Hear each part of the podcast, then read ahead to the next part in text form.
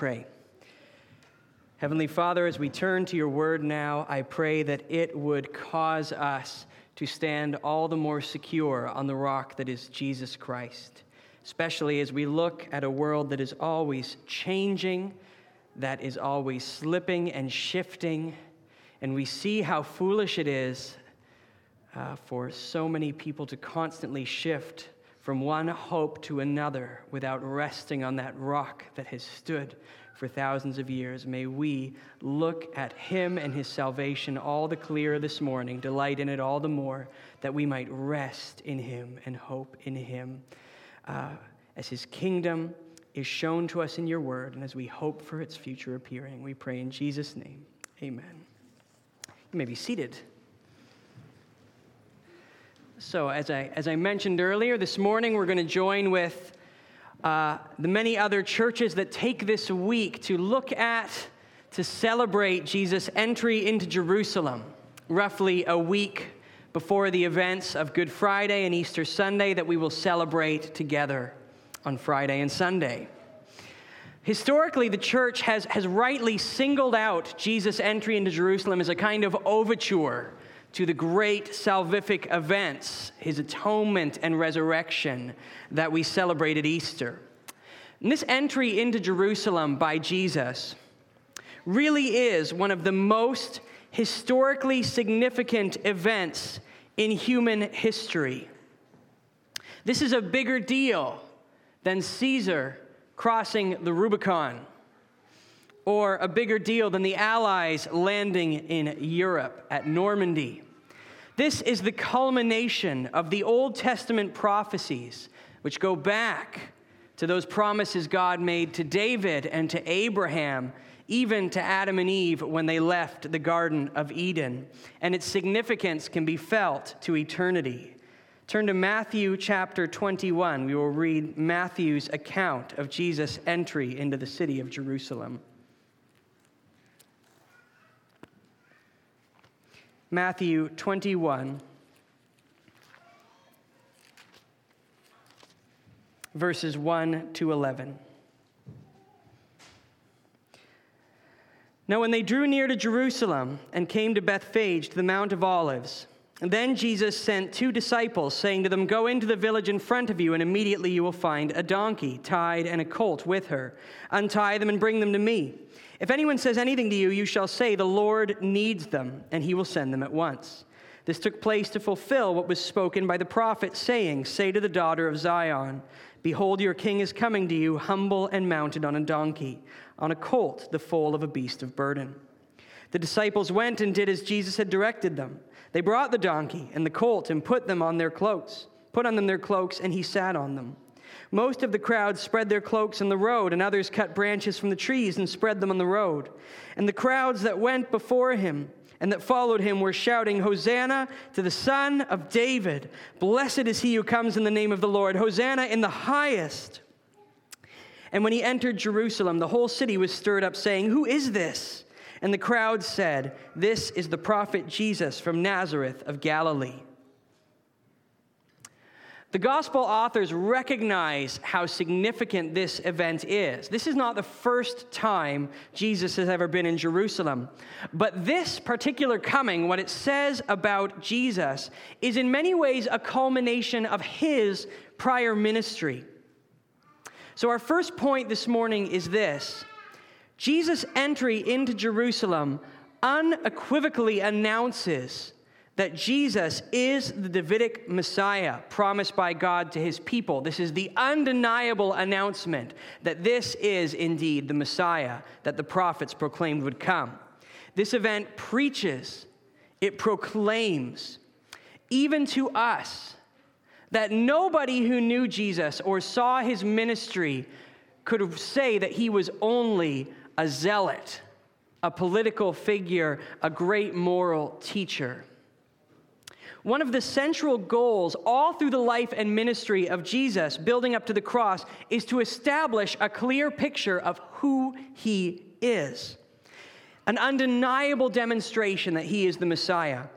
His ministry very carefully, very meticulously, very deliberately fulfilled prophecy after prophecy. He was shown in his birth to be the Son of God as well as the Son of Man. He's a descendant of David. He comes from Bethlehem, and yet he also comes from Nazareth, from Egypt, even. He was preceded by John the Baptist, proclaiming as a voice in the wilderness. And then in his ministry, he demonstrated repeatedly both the character and the power of the Messiah he taught and demonstrated the reality of himself in his life and ministry. And the four eyewitness accounts that we have in the Gospels are careful to show us not only what Jesus is doing, how he's demonstrating who he is, but how people are responding to it.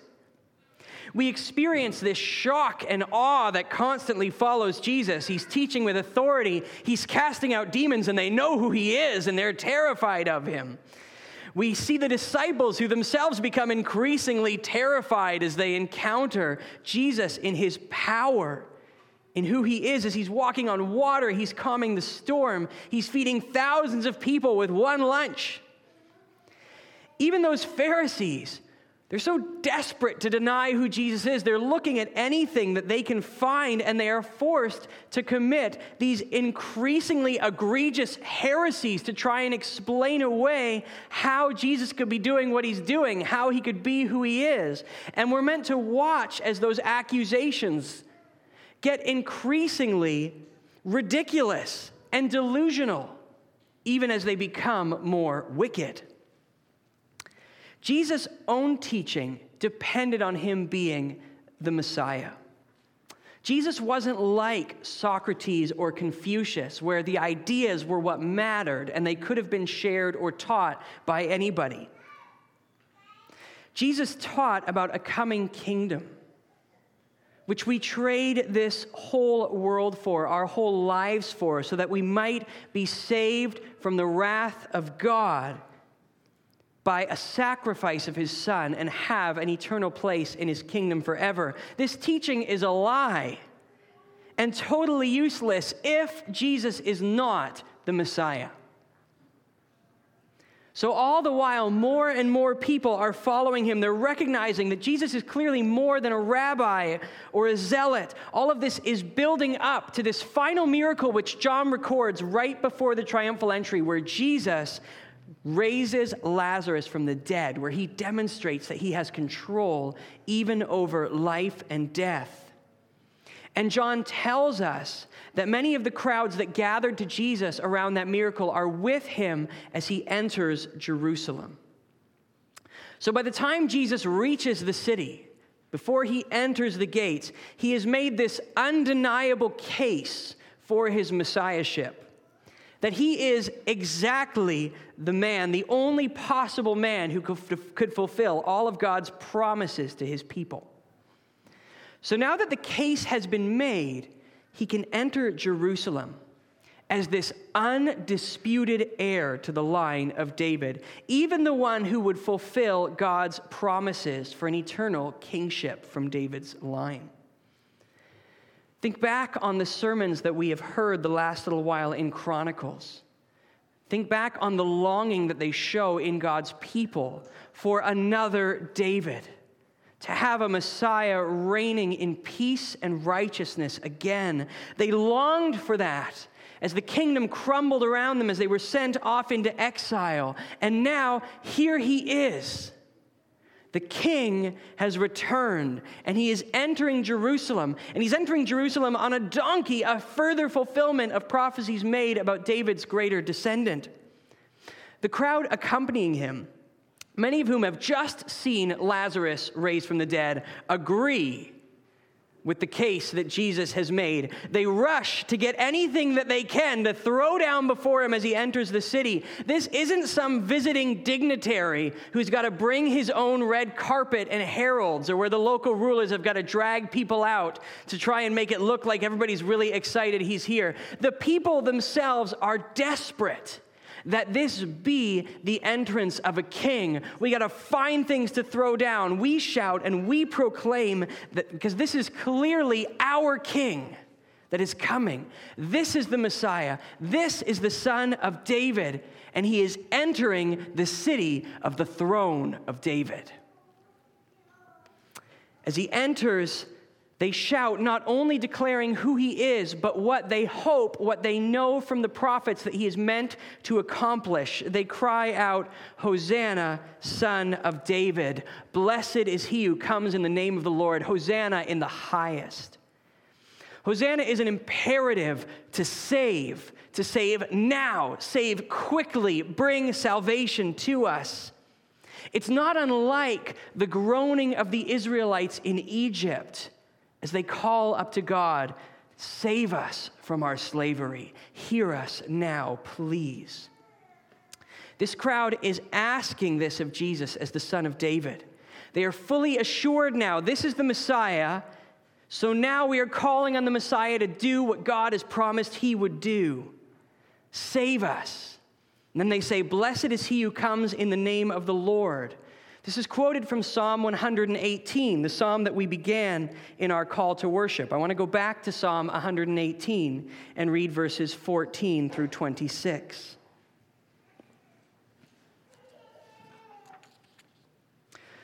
Psalm 118, verses 14 to 26.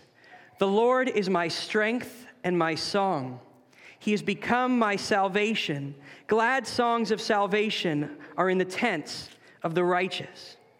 The right hand of the Lord does valiantly. The right hand of the Lord exalts. The right hand of the Lord does valiantly. I shall not die, but I shall live and recount the deeds of the Lord. The Lord has disciplined me severely, but he has not given me over to death. Open to me the gates of righteousness, that I may enter through them and give thanks to the Lord. This is the gate of the Lord, the righteous shall enter through it. I thank you that you have answered me and have become my salvation. The stone that the builders rejected has become the cornerstone. This is the Lord's doing. It is marvelous in our eyes. This is the day that the Lord has made. Let us rejoice and be glad in it. Save us, we pray, O Lord. O Lord, we pray, give us success. Blessed is he who comes in the name of the Lord. We bless you from the house of the Lord. Let's just finish it here. The Lord is God and he has made his light to shine on us. Bind the festal sacrifice with cords up to the horns of the altar. You are my God. I will give thanks to you. You are my God. I will extol you. Oh, give thanks to the Lord, for he is good, for his steadfast love endures forever. So you can see in verse uh, 26 the words of the crowd when they call out, Hosanna, son of David, blessed is he who comes in the name of the Lord, they're referencing this psalm. And it talks about the righteous coming in to the city. We see the triumphal entry reflected in this psalm as Jesus leads his people into Jerusalem. And the joyful entrance into the city is a celebration in Psalm 118 that God delivers his people, that he will deliver the righteous. He will preserve their lives so that the psalmist can say, I will not die, but I will live and recount the deeds of the Lord. So the crowd is right to quote this psalm as they sing Hosanna to Jesus. We even get a hint here of Jesus' divinity because in the psalm, it is to God Himself that the psalmist writes, Save us, save, we pray, O Lord. So Jesus is the one sent by God, as we see here, and God Himself sent to bring our salvation about. But the psalm points us towards the reality that Jesus was bringing a greater salvation than even many of those who called out Hosanna had expected or hoped for. Psalm 118 gives us a hint of how this salvation will come about. We hear in the psalm that the stone that the builders rejected becomes the cornerstone. Peter references this psalm in his first epistle, and he explains that Jesus is the rejected stone. The one who God sends to save is the stone that is rejected. Rejected even by the builders, by many of those people who believed they were hoping for the salvation of God's Messiah. In fact, it was this misunderstanding among the people about who the Messiah was and what he would do which led largely to the rejection of Jesus. So, this is our next point this morning. Let's consider some of the misconceptions about Jesus' messianic ministry. Despite this exciting affirmation from the crowd that Jesus is indeed the saving son of David, we immediately can get a hint that there's some confusion about who that Messiah is and what he's come to do. When the crowds are asked who Jesus is by onlookers, they reply, This is the prophet Jesus from Nazareth of Galilee. Now, this is true insofar as it goes. But unless they were fully acknowledging that Jesus was the prophet that Moses promised, who would be like him, this suggests that they might not have fully yet understood the full thrust of his ministry. Now, the other gospel accounts of the triumphal entry are more clear on some of the confusion surrounding what the Messiah would do, what kind of salvation he would bring. John tells us that Jesus' own disciples did not fully recognize what they were witnessing. John 12, 16 says, His disciples did not understand these things at first.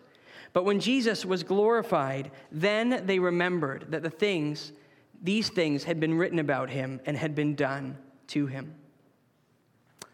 We can see some of the disciples' own misconceptions about what it meant for Jesus to be the Davidic Messiah in a conversation which Matthew, records right before the triumphal entry. So if we go back just to chapter 20, right before Jesus enters Jerusalem, chapter 20, verses 20 through 28. Then the mother of the sons of Zebedee came up to him with her sons, and kneeling before him, she asked him for something. And he said to her, What do you want? She said to him, Say that these two sons of mine are to sit, one at your right hand and one at your left, in your kingdom. Jesus answered, You do not know what you are asking. Are you able to drink the cup that I am to drink? They said to him, We are able. He said to them, You will drink my cup, but to sit at my right hand and at my left hand is not mine to grant, but it is for those for whom it has been prepared by my Father. And when the ten heard it, they were indignant at the two brothers. But Jesus called them to him and said, You know that the rulers of the Gentiles lord it over them, and their great ones exercise authority over them. It shall not be so among you. But whoever would be great among you must be a servant, and whoever would be first among you must be your slave. Even as the Son of Man came not to be served, but to serve, and to give his life as a ransom for many. Jesus recognizes that the disciples are taking their picture of his kingdom and his kingship from the Gentile kingdoms around them. They're looking at the messianic kingdom through this worldly power dynamic that they've become very accustomed to. Gentiles expect their kings to be selfish tyrants who crush the weak and take whatever power that they can get by force. And this is a good thing if you were the one next to the king if you continued to please him and you properly smeared all of your competitors. These were the kind of rulers that the disciples could understand. This is the expectation that many people carried for the Davidic Messiah as he entered Jerusalem. And of course, at this time, the Jews are presently crushed under the thumb of Rome. Perhaps the best example in history of this Gentile power dynamic. And that would have only increased their expectation that the Messiah would be like those great conquerors that they already knew Xerxes, Alexander the Great, the Caesars. That would have bled into how they read these Old Testament prophecies, which did indeed promise that the Davidic king would lay low God's enemies and lift up God's shamed people. But Jesus' disciples, and likely many of the people in Jerusalem, missed the full thrust of what the Messiah had come to accomplish. Jesus tells his disciples that his kingdom really will indeed be one that lifts up the heads of his shamed people, the suffering and the brokenhearted. And it will do it through the leaders of Jesus' kingdom themselves becoming slaves and servants. And this will be exemplified first and foremost in the saving work of the Messiah that establishes that kingdom, who gives his life as a ransom for many. This is exactly the Messiah that the Old Testament prophecies were pointing to. This is exactly the Messiah that Jesus taught that he would be. And this is the Messiah he was declaring himself to be when he rode into Jerusalem on a donkey that day. A king riding a donkey was not an unprecedented picture in Jesus' day. Kings, including David, had donkeys that they rode. As far back as Genesis, Jacob's blessing to Judah knits a donkey into the promise that kings will come from Judah's line. Genesis 49 The scepter shall not depart from Judah, nor the ruler's staff from between his feet until tribute comes to him, and to him shall the obedience of, be the obedience of the peoples, binding his foal to the vine and his donkey's colt to the choice vine. He has washed his garments in wine and his vesture in the blood of grapes. So, for those Jews who knew the Old Testament, to see Jesus on a donkey would not have discouraged their idea that this was clearly the promised king. But what exactly did the donkey itself convey? Kings had donkeys to ride on when they were deliberately demonstrating that they were not prepared to go to war, often that they were at peace. Jesus was declaring that he was coming not to wage the war against Rome many were hoping for. His salvation would not come through a contest of strength, it would come through acts of humility and peace. Is this because he was too weak? because he was fearful he couldn't take on Rome? Of course not. In Luke's account, we hear what the Pharisees thought of Jesus' entry into Jerusalem. We've already noted the Pharisees uh, were not just confused about Jesus' messiahship. They had made it clear in their minds that they rejected his claim to that title. They wholeheartedly bought into this Gentile power dynamic, and they had already cast their lot with Rome and the current rulers of Jerusalem. They were afraid to lose that status quo. Their hope is in their own strength and power, and so they tell Jesus that he had better silence this crowd. Luke says, Some of the Pharisees in the crowd said to him, Teacher, rebuke your disciples. He answered, I tell you, if these were silent, the very stones would cry out. So Jesus is not riding into Jerusalem on a donkey because he is going to be less of a Messiah than people hoped for. Jesus declares here that he isn't just entering the city as the king of Jerusalem. He is the one worthy to wear the crown of all creation.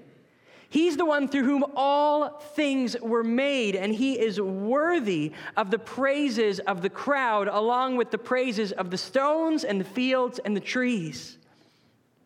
Jesus is the one who could have jumped off the temple when Satan tempted him and had angels bear him up. He's the one who could have got down off the cross. He's the one who could have been born in a palace. And he is the one who could have ridden in on a war horse and marched it to Rome and crushed the head of Caesar under his foot. By riding in on a donkey, Jesus is demonstrating that he is more, not less, of a king than the one that they were expecting that his kingdom would come to be more, not less, than the one that his people hoped he would inaugurate. And the way that he was establishing his kingdom would be greater, not weaker, than the liberation that they had hoped for. And it would mean his rejection by his people. Much is made of the idea that the crowds praising Jesus in Jerusalem that day were the same people who called for his execution. This isn't clearly said in the Gospels. What is clearly shown is that Jerusalem itself, the city, welcomes Jesus as king and then later rejects him. This is the city of the temple and the throne of David the city that seems for a moment to offer Jesus a throne, then casts him out as a scapegoat and offers him as a sacrifice. Much like Caiaphas, who unwittingly prophesied that Jesus would be the substitute to die for the people, Jerusalem itself, by rejecting Jesus, offers him up as a sacrifice of atonement on behalf of the people, just like the sacrifices that were brought to Jerusalem to be offered in the temple. It is by rejecting Jesus as the Messiah they wanted him to be that the people offer him up to God as the Messiah that God has set him apart to be.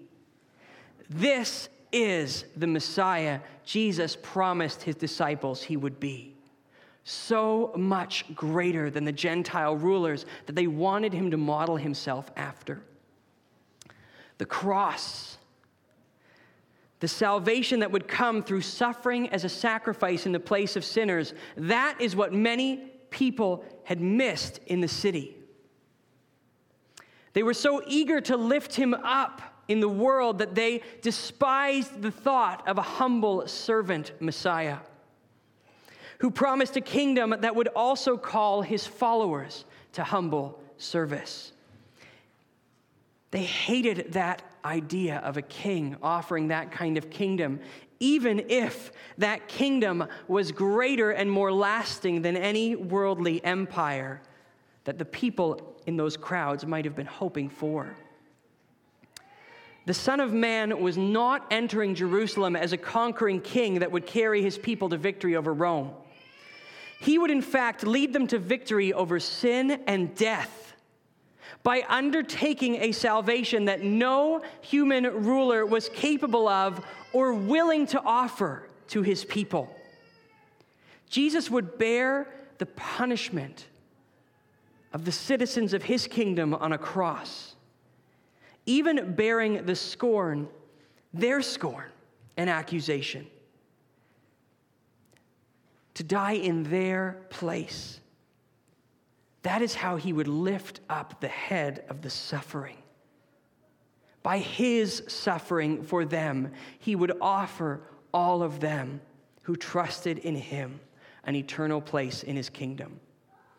He would be the stone that they rejected and through their rejection, he would establish, even for them, if they trusted in him, an eternal kingdom that rested secure with him, with him as the cornerstone. This is exactly the Messiah that Jesus was announcing himself to be when he rode into Jerusalem on a donkey. The king who came peacefully, but still came to achieve victory.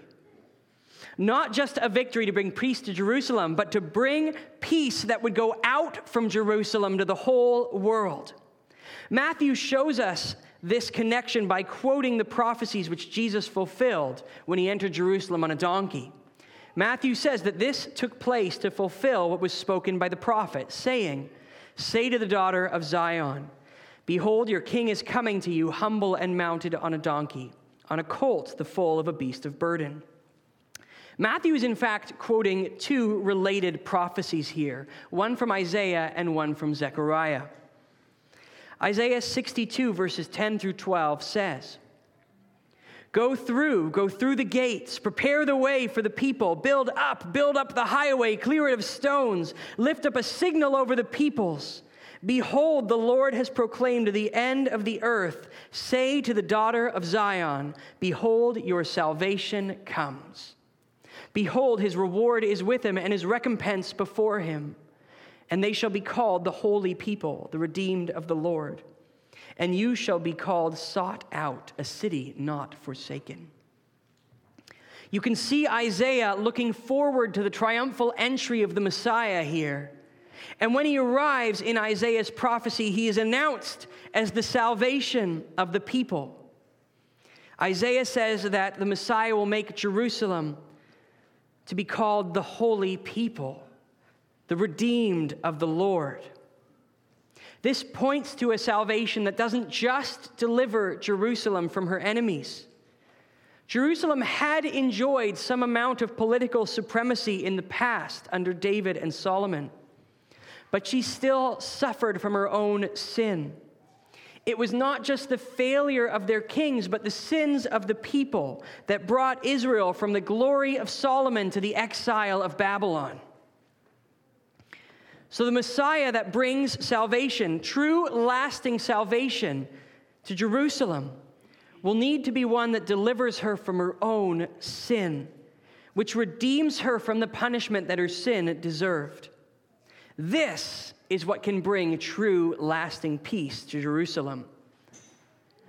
And not just Jerusalem the coming of the king will go out from Jerusalem like a signal to the nations. It will be proclaimed even by God to the ends of the earth. So, the peace that Jesus brings is one that is going to touch the whole world. That salvation and peace that Jerusalem desired was going to have global ramifications. We see this in the related prophecy that Matthew quotes which Roger read for us earlier, Zechariah 9. Zechariah 9, verses 9 to 13 says, Rejoice greatly, O daughter of Zion. Shout aloud, O daughter of Jerusalem. Behold, your king is coming to you. Righteous and having salvation is he, humble and mounted on a donkey, on a colt, the foal of a donkey. I will cut off the chariot from Ephraim, and the war horse from Jerusalem, and the battle bow shall be cut off and he shall speak peace to the nations. He shall rule, his rule shall be from sea to sea, and from the river to the ends of the earth. And for you also, because of the blood of my covenant with you, I will set your prisoners free from the waterless pit. Return to your stronghold, O prisoners of hope. Today I declare that I will restore to you double. Here we see more clearly in view just the extent of the peace that the Messiah is going to bring when he redeems and cleanses his people. It is a greater salvation than they could have longed for. And here we see that that salvation establishes a greater messianic kingdom than many in the crowds had perhaps imagined. Zechariah tells us that the king riding in on a donkey is an announcement that one day the bow and the war horse will be completely cut off from God's people.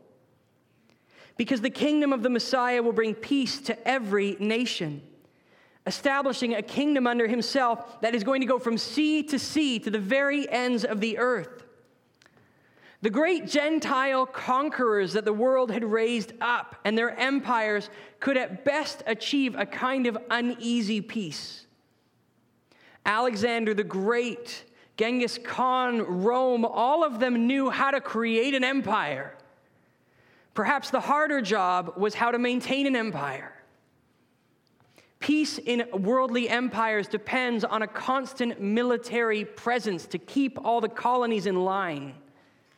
Secure empires could very quickly become divided, warring states. The curse on David's own house after his sin is that the sword would not depart from his household. We watch as David's own family fights opponents and each other to try and maintain their power. The Messiah that some of the Jews had perhaps hoped for hoped that Jesus could be could at best achieve this uneasy peace. To be able to rule over a pretty large kingdom for a pretty long time was about as much as anyone could hope for. But Jesus' death and resurrection brings a greater salvation, which achieves a greater peace, which establishes a greater kingdom than Caesar or Napoleon or Charlemagne could ever have imagined an eternity without even a threat of war, and a united world kingdom under an everlasting perfect king. Matthew understands this once he has witnessed Jesus' death and resurrection and ascension. Now he can quote Isaiah and Zechariah in his gospel and really understand what it means when Jesus comes into this city on a donkey that day. He saw those greater promises that Jesus was assuring his people he was keeping and would keep. He saw how much better this would be than God's people had even imagined. So those people were right to rejoice as Jesus entered Jerusalem. They weren't even totally wrong in what they were hoping for. They were hoping for what Chronicles taught them to hope for a Messiah who would sit on the throne of David, reigning from Zion, establishing a secure place where God could dwell with his people. If this was their hope, it was a good one. If this was what they wanted to be saved for, then it was a good desire. Many of them just missed exactly what Isaiah and Zechariah were pointing to. They missed the redemption and the reconciliation at the heart of the Messiah's salvation. They missed that this would not mean hoarding treasures and earthly powers, but losing them, trading them for the sake of a greater kingdom. They were so focused on the small scope of what we compete for every day in this world that they couldn't grasp the scope of what Jesus was planning to do. What an amazing Messiah he really was. David's victories, his peace, was just a foretaste of what the promised Messiah was going to accomplish. He was riding into Jerusalem to honor all of God's promises to his people, to bring them a peace that would touch the whole world. But Jesus knew exactly what he was doing. Even as the crowds received him as king, he knew he was coming into Jerusalem to be despised and rejected and killed. To anyone else, the triumphal entry into Jerusalem and the suffering on the cross as a criminal would look like a contradiction. Just as the prophecies about the Messiah's eternal reign and the prophecies about the suffering servant also seemed to be a contradiction but not for Jesus. He understood the perfection of God's plan. He understood just what the cross was going to do. He saw that by dying in the place of sinners, he would reconcile all of them to himself if they trusted in him. And so he would achieve peace between them and God, and they would be his people. And God would make him king over them by raising him from the dead and seating him on a throne. And this would begin God's plan for gathering for himself a great population for Jesus' kingdom, a people to call him Lord, who would look forward to the day when all heaven and earth would be remade as a perfect eternal kingdom for Jesus, where he will be seen to reign over the globe, over all creation. That's what Jesus knew was going to happen. Now, the crowd, unknowingly or unwittingly, they proclaim this as they say, Hosanna in the highest. They are extolling Jesus as the Savior, the one worthy of praise, not just from them, not just from the earth, but in the highest heavens. May He save all heaven and earth. That is why the rocks and the trees would have had to sing Jesus' praises that day if his people were silent, not just because he made them, but because he had come to redeem all of it everything. He had come to accomplish a death defeating, world conquering, creation restoring salvation. So now, as we look back on this glorious entrance into Jerusalem, and we see that it was part of this road that went through the cross, that went through the grave, we can see just how wonderfully Jesus responded and answered the crowd's cry of Hosanna, save us quickly. We can flip backwards in our Bibles. We can see all the promises that he kept. We can flip forward and see how much he accomplished. this morning, as we witness those crowds celebrating him as the Messiah, as we anticipate next week, Lord willing, when we will direct our focus on his death and resurrection, we can ask ourselves what they could have asked Is Jesus, as he truly is, the Messiah that we long for? Is his salvation the one that we truly want from him? Just like those crowds calling out, Hosanna, son of David, we also might be ready to acknowledge Jesus as Messiah and King even believe that we are using the scriptures to do so, and yet misunderstand what the Son of David really came to accomplish. We miss just the kind of king he promises he will be. the salvation he brings, what it means to follow him. And if we misunderstand who he is and what he accomplishes in any way, we can be sure that our picture of Jesus is smaller than Jesus is. We are like the disciples before he comes to Jerusalem. We're looking out at the world around us and we're learning from our neighbors in the world what we want for ourselves. We call good what the world has taught us is good. And even as we encounter Jesus as the scriptures, as they say he's a savior, he's a good savior, we bring all of that baggage the world has given us of what it means for him to be good. Salvation is going to have to mean financial stability. It has to mean that I become a more successful person in the world, that I accomplish everything I want for myself. It has to mean solving the difficult dynamics in our relationships to our satisfaction taking us from the pain and strife we feel in our circumstances.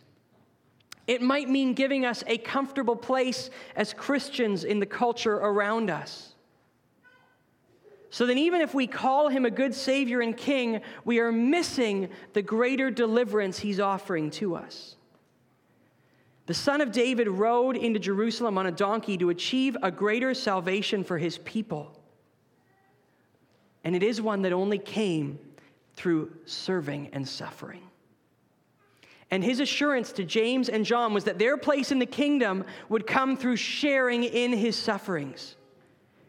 Jerusalem received him as a triumphant Lord, but they rejected him as the suffering servant. And even many of those who claim to love him now will only receive him if he is their triumphant Lord and gives them a place of triumph without suffering, without serving, because they would never join him in suffering, only in triumph without pain. Jesus' greater kingdom came through the cross. And our place in that kingdom comes through a life as exiles and strangers often the cost at the cost of those very things that we wanted Jesus to give us. We so often miss the Savior because we demand a different salvation. We reject the cornerstone, and so we become a part of a different house. So, who is Jesus to you? Are you even aligned with those Pharisees? You've settled in your heart that you would war against everything that He is because it would take away what you want for yourself. You want freedom to establish your own kingdom, your own power.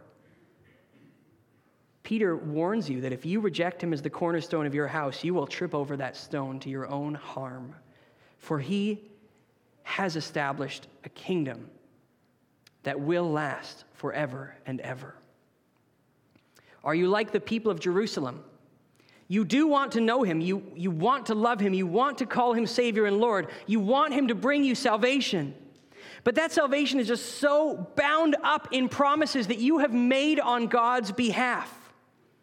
You demand that he keep them, or you will not have him as Lord. And if you were exposed to what it really meant to enter his kingdom, the cost of this world, following him as he took up his own cross, you would run and hide and claim you didn't know him. Once we have repented of treating Jesus as the Savior we wanted him to be, we can stare fully on how wonderful a Savior he really is. How much sweeter his eternal heavenly promises are than anything that we can achieve in this world for ourselves, or even imagine that he would achieve in us. We can set aside our confidence in this world and its fleeting promises, its shaky ground, because now we can set our hope on the rock, on the greater kingdom of the Messiah, who saved us through his death and resurrection. The king who rode into Jerusalem on a donkey died for sinners so that we could have peace with God. He reconciles us to God by taking away God's wrath for our sin. And in reconciling us to God in Himself, He reconciles us to each other. even now, as the world scorns and rejects him and those who follow him, we begin to enjoy the peace of the cross as we are drawn to each other in our shared hope in Christ. You now, the church, are a testimony to the power of the cross, to a mightier salvation and a greater kingdom which long outlasts Rome and anything it ever achieved. This is the real peace that he achieves by the cross, even in this world. You are experiencing it now by being drawn into his people to worship and glorify him together. And that peace touches more and more people as they trust his salvation, calling him king and waiting for the day when he will return and indeed deliver the final blows of conquering to his enemies. He is still the conqueror. He does ride forth to crush his enemies, but even then he is only worthy to conquer because he is the one who humbled himself and died for his people. And when the last enemy, even death, is defeated, we will see his peace from sea to sea, covering the whole world. A world at peace, reflecting perfect peace with God. And then our king will be seen on his throne over a renewed heaven and earth, and he shall reign forever and ever. So, with a full view of what a great Messiah he is and how great a salvation he brings, now we can say and we can trust him to answer when we say, Hosanna, son of David. Blessed is he who comes in the name of the Lord. Let's pray. Heavenly Father, we thank you for the salvation that Jesus brought about. That his answer to those cries of Hosanna was to save his people from sin and death by humbling himself to die in their place on a cross. We thank you for the victory that that achieved, a resurrection from the dead, ascension to a throne, and hope for an eternal kingdom that will touch all creation forever and ever. So, Father, I pray that we who cry out for salvation would see the reality of who Jesus is and what the Messiah accomplished. And Father, I pray that that would drive from our minds these small worldly salvations that many of us were hoping for. If there are any who have not been saved, Father, who are hoping in different things, trusting in different things, whether they claim Jesus or not to be the source of that salvation. I pray that as they see the atonement on the cross, his death and resurrection, that they would desire this greater salvation and put their hope in an eternal kingdom, even if that means trading the things that the sinful people of this world love and worship. And I pray that we as a church would help each other to long and hope for that day, to hold fast to all the promises made about the Son of David, so that we can forever and ever delight in the kingdom that he deserves, that we could never have deserved a place in because he ransomed us and died as a servant in our place for our salvation. All praise and glory are due to him now and forever. In his name we pray. Amen.